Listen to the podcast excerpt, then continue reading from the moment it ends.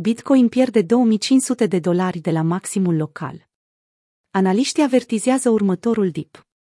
Acțiunea prețului pe care Bitcoin o afișează pe grafic le amintește investitorilor de scăderea majoră a lunii mai, deoarece consolidarea curentă este caracterizată prin respingeri repetate ale fiecărei creșteri semnificative. BTC-USD a scăzut astăzi, până la data postării acestui articol, 8% de la maximul local de 35.500 până la 32.700, în căutarea unui nivel de suport pe care cumpărătorii să-l susțină. Bitcoin se îndreaptă către 30.000 de dolari.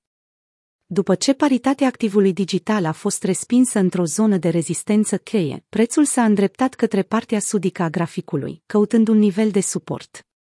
Conform analizelor Crypto.ro, acesta poate fi găsit în zona de lichiditate majoră dintre 33.000 și 30.500 de dolari, însoțite de observația că aceste prețuri ar putea servi drept zonă de minim local, dacă taurii intervin în forță, cum au făcut ultima dată.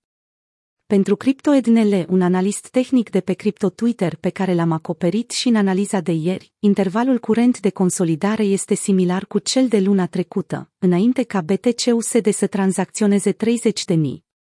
Acțiunea curentă a prețului îmi amintește de o situație similară de acum câteva săptămâni. Am crezut că prețul și-a completat mișcările de la 1 la 5, conform Elliott Waves, dar după încă un maxim local, BTC a realizat o corecție mai adâncă. Mă gândesc că în prezent ne aflăm într-o situație similară. După cum am raportat în articolul trecut, starea de spirit a multor investitori rămâne prudentă după ce BTC-USD nu a reușit să atingă nivelul important de rezistență de la 37.000 de dolari, înainte de ultima respingere a rezistenței.